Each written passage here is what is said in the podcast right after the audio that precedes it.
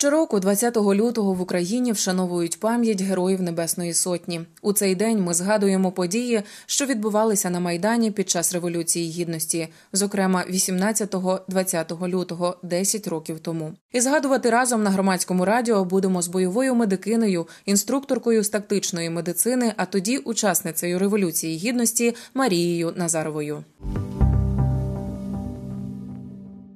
Марія організовувала медпункти на майдані, евакуювала поранених, вела переговори з Беркутом, щоб доставити активістів до лікарень. Відтоді парамедициною е, парамедицина вже 10 років стала справою життя пані Марії. І знаєте, почитавши ваші е, старі спогади, ваші інтерв'ю, ви часто говорите про те, що велику роль у вашій тодішній хоробрості на майдані відіграв саме ваш вік. Вам було тоді 17 років. Багато чого ви просто не розуміли, як ви кажете сама, але робили це з упевненістю. Мені здається, що в цьому є така своя правда, тому що мені самій було тоді 19, трошечки більше, але менш з тим я також не розуміла, що відбувається. І мені здається, в цьому от є своя правда, чому ця революція стала взагалі можлива. І у чому, на вашу думку, був феномен цієї от жертовності, яку проявляла саме молодь? Ну, ем, як я й казала, що е, молодь, яка не має репресивного досвіду, вона більш схильна, напевно, робити те, що ми тоді робили. І... Але водночас, звісно, що було е, дуже багато людей, які якраз цей репресивний досвід мали, і, можливо, е, відчули, що це перший такий шанс все-таки повалити той. Ем, той фактично режим міліцейського свавілля і прямування до більше в сторону Росії, аніж в сторону Європи. І, можливо, багато людей одночасно відчули, що це перша хороша така можливість, яку не можна ем, пропустити. Якщо е, згадати взагалі ті події, е, знаєте, от знову буду судити по собі. Я дуже дуже багато років після Революції Гідності не могла ні робити ні ефіри про це, не могла ні спілкуватися про це, тому що дуже боліло.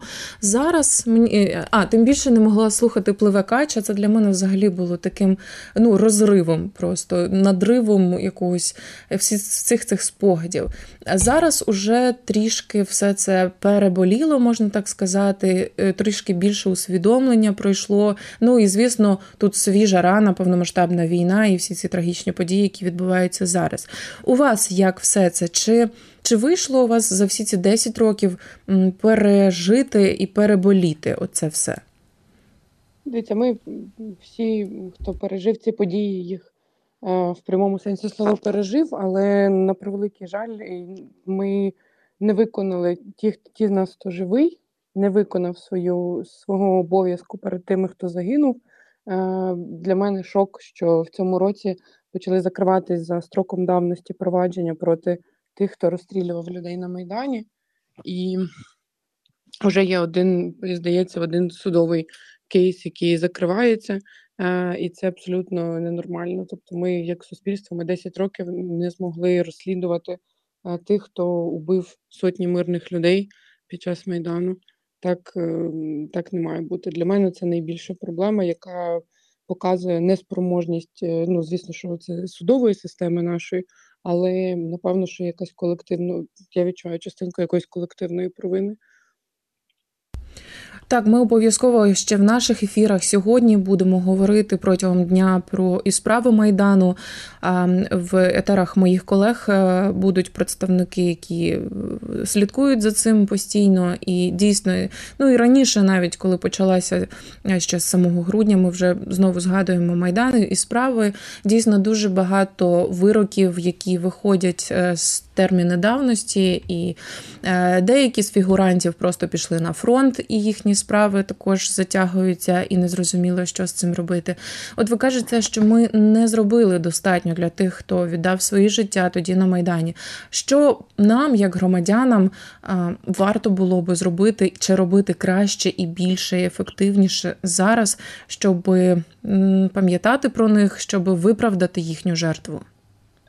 Я гадаю, що потрібно реалізовувати ті цінності, за якими стояли тоді, продовжувати це робити. Це досить очевидно. Мені здається, що от е, ця парадигма, яка пішла ну, для людей, які в 2014 році були на Майдані.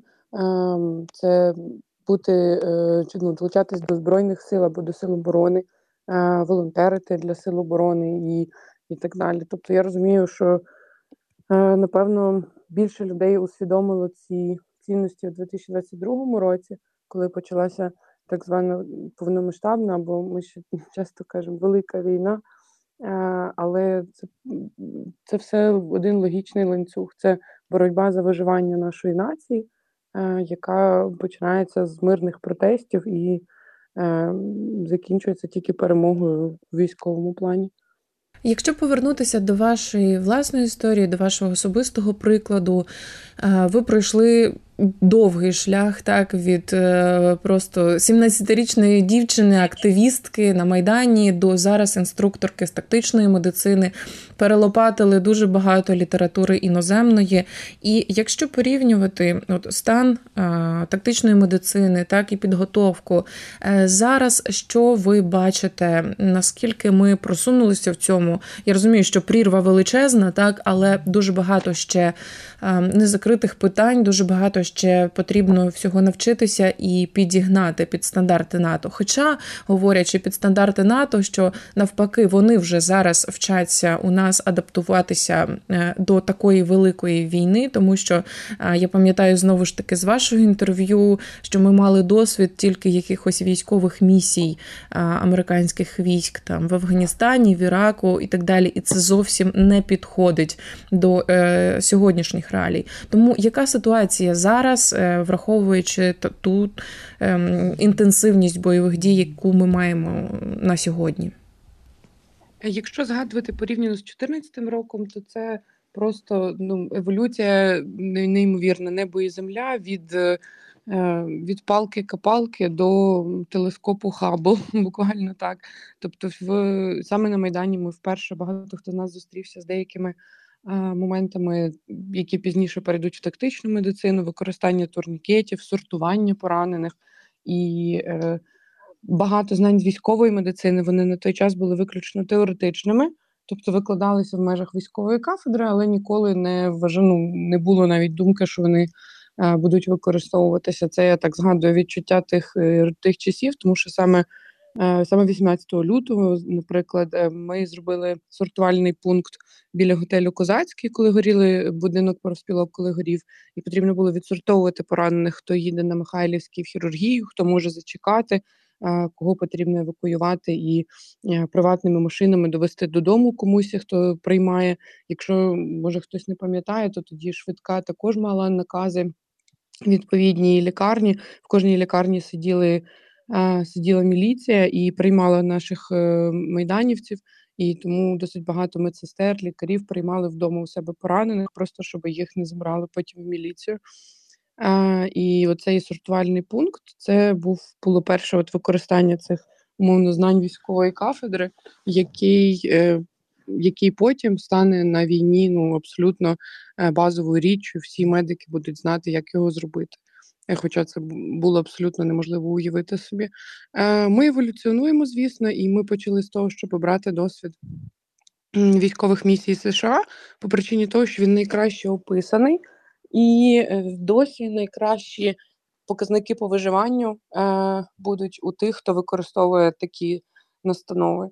А а, та для а для того, щоб ми почали навчати весь світ, як ви сказали, або навчати країни НАТО, нам потрібно більше інституціалізувати свій досвід, е, покласти на папір ту статистику, яку ми маємо. І дійсно в нас є унікальний досвід зараз по, е, скажімо так, подовженому догляду за постраждалими в умовах бойових дій, тому що у нас немає евакуації. На гелікоптері за 15 хвилин у нас немає тої золотої години, за яку поранений попадає до хірургів, і е, у нас є евакуації по 6, 12, 20 годин бойові медики, які весь цей час надають допомогу в дуже обмежених ресурсах. Ну і звісно, є такі виключні випадки, як Азовсталь або Авдіївський Коксохім, де люди знаходяться ще набагато довше і не е, знають, чи буде в них можливість вийти. І це також треба вивчати, е, перекладати на папір і навчати інші країни. Тому що мені здається, що ну, поспілкувалися з американцями, розповідали їм наш досвід. Їм дуже цікаво, але здається, що вони взагалі не від, не відчувають, що можливі ще якісь війни на світі. Ну, напевно, що все-таки варто е, готуватися. Нагадаю нашим слухачам, що говоримо з бойовою медикинею Марією Назаровою і учасницею Революції Гідності. Згадуємо сьогодні події е, не тільки сьогодні, але сьогодні, 20 лютого, відомий всім трагічний день в історії Революції Гідності і те, що відбувалося на Майдані. Ну і звісно, говоримо про сучасний стан справ, тому що е, також ваша фраза, що Майдан ще досі не закінчився, Майдан ще досі триває, і е, треба робити все, щоб. Не забувати про ту жертву, яку е, Небесна Сотня поклала для нашого майбутнього. Якщо говорити про е, сучасний стан справ саме з медициною у Збройних силах України, дуже багато критикували е, е, колишню командувачку медичних сил Тетяну Остащенко про погану комунікацію, про повільні якісь реформи, які вона впроваджувала, не впроваджувала. Ем, її зняли зараз з вашого досвіду. Яка зараз комунікація з міністерством? Чи є покращення, чи залучають? Навчаються е, фахівці, чи в принципі у збройних силах уже достатня кількість фахівців, яка здатна навчити рекрутів, новобранців за ті там місяць-три, які у них є до потрапляння у підрозділ. Давайте почнемо з останнього питання. Інструкторів не вистачає, тому я закликаю людей долучатись до сил оборони, в тому числі для того, щоб вивільнити більш досвідчених людей, які воювали е, довший час щоб вони могли бути інструкторами для навчання рекрутів. Е, це такий заклик, і е, і також те, що стосується того, як як продовжити е, ту боротьбу, яку ми вели ще на Майдані, це, звісно, що долучатись до сил оборони. А щодо питання про комунікацію е, нового командування медичних сил, то тут, звісно, е, хочу. Ну я багато разів про це говорила. Що комунікація це можливо не можливо, не комунікація е, надає допомогу, але комунікація є запорукою того, щоб ми не замовчували а, якісь е, якісь ті речі, які заважають всій системі надавати якісну допомогу пораненим. Тобто новий командувач медичних сил почав свою каденцію власне з комунікації. Е, з багато і з волонтерами, і з військовими медиками з всередині спільноти. І я вважаю, що це дуже хороший знак, дуже хороший, тому що е, якщо командування розуміє, що е, що його люди, скажімо так, і громадськість слідкують за тим, Е, що відбувається. Звісно, що е, накази не обговорюються, да, що є е, те, в чому має стовідсоткову можливість віддавати накази і вирішувати безпосередньо командир, безпосередньо наше командування. Але якщо вони розуміють, що є певний такий нагляд зі сторони і експертної спільноти, і громадськості, і власне підпорядкованих людей, і комунікують з ними, то я вважаю, що це найкращий варіант тому що в нас є можливість е, ті ідеї, які доводилось раніше, просто ем, мало не нести їх на транспаранті, то зараз принаймні можна вийти в нормальну робочу комунікацію і пропрацювати. Е, пані Марію, можете зараз розказати про цю сертифікацію, е, яку ви отримуєте, чи вже отримали так? Оновіть е, дані про вас Національна асоціація екстрених медичних техніків США. Наскільки вона реально дієва, так і що вона дає? За два роки в Україні з'явилося вісім уже центрів оцих Національної асоціації екстрених медичних техніків. Це організація, яка має ну, не ну, майже можна сказати, ексклюзивне право на е, викладання деяких програм, таких, зокрема, як тактична медицина, е, тактична бойова допомога пораненим, ТС-3.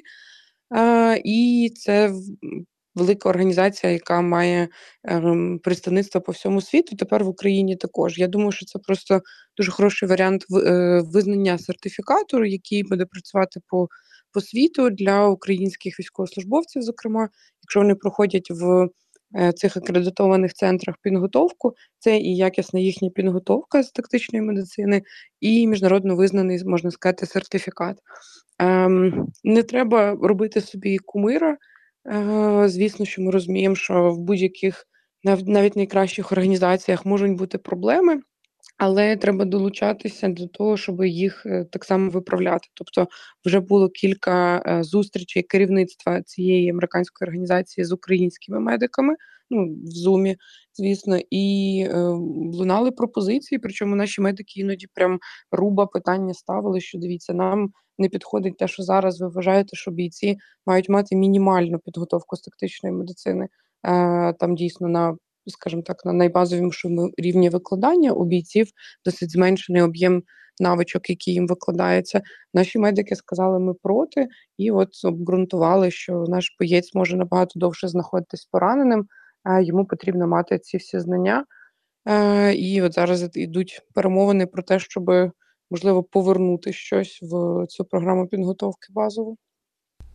І зараз я так розумію, ви продовжуєте навчати е, медиків, так і знову ж таки хочу наголосити і повторити ті ваші слова, які ви сказали, що зараз інструкторів не вистачає, тому е, у вас є змога просто звернутися до слухачів громадського радіо і наголосити на цьому ще раз знову ж таки, і розказати про цю потребу трохи більше. Е, Власне, я думаю, що багато хто чув такий підхід, що ветерани бойових дій, люди з великим досвідом в армії, що вони мають ставати інструкторами, викладачами і передавати свій досвід.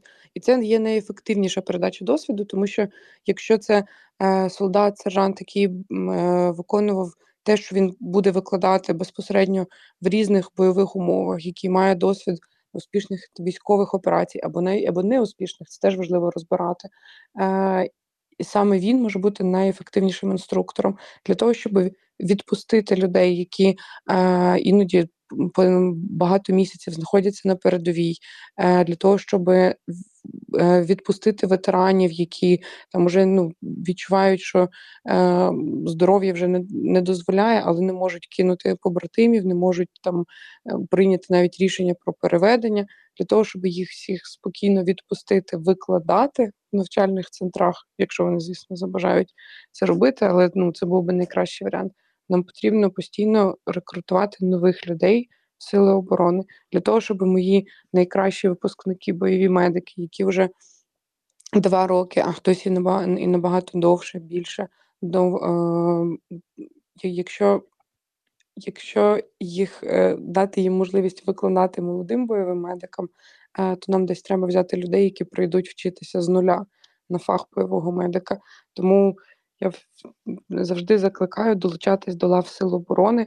Ем, це найкращий варіант бути частиною перемоги, і це найкращий варіант для того, щоб здобути найкрутішу спеціальність у всіх збройних силах, військово-облікову спеціальність 878 бойового медика взводу. У 10-ту річницю революції гідності з бойовою медикиною, інструкторкою з тактичної медицини Марією Назаровою згадуємо важкий лютий 2014 року. Розмову вела Ірина Сампан.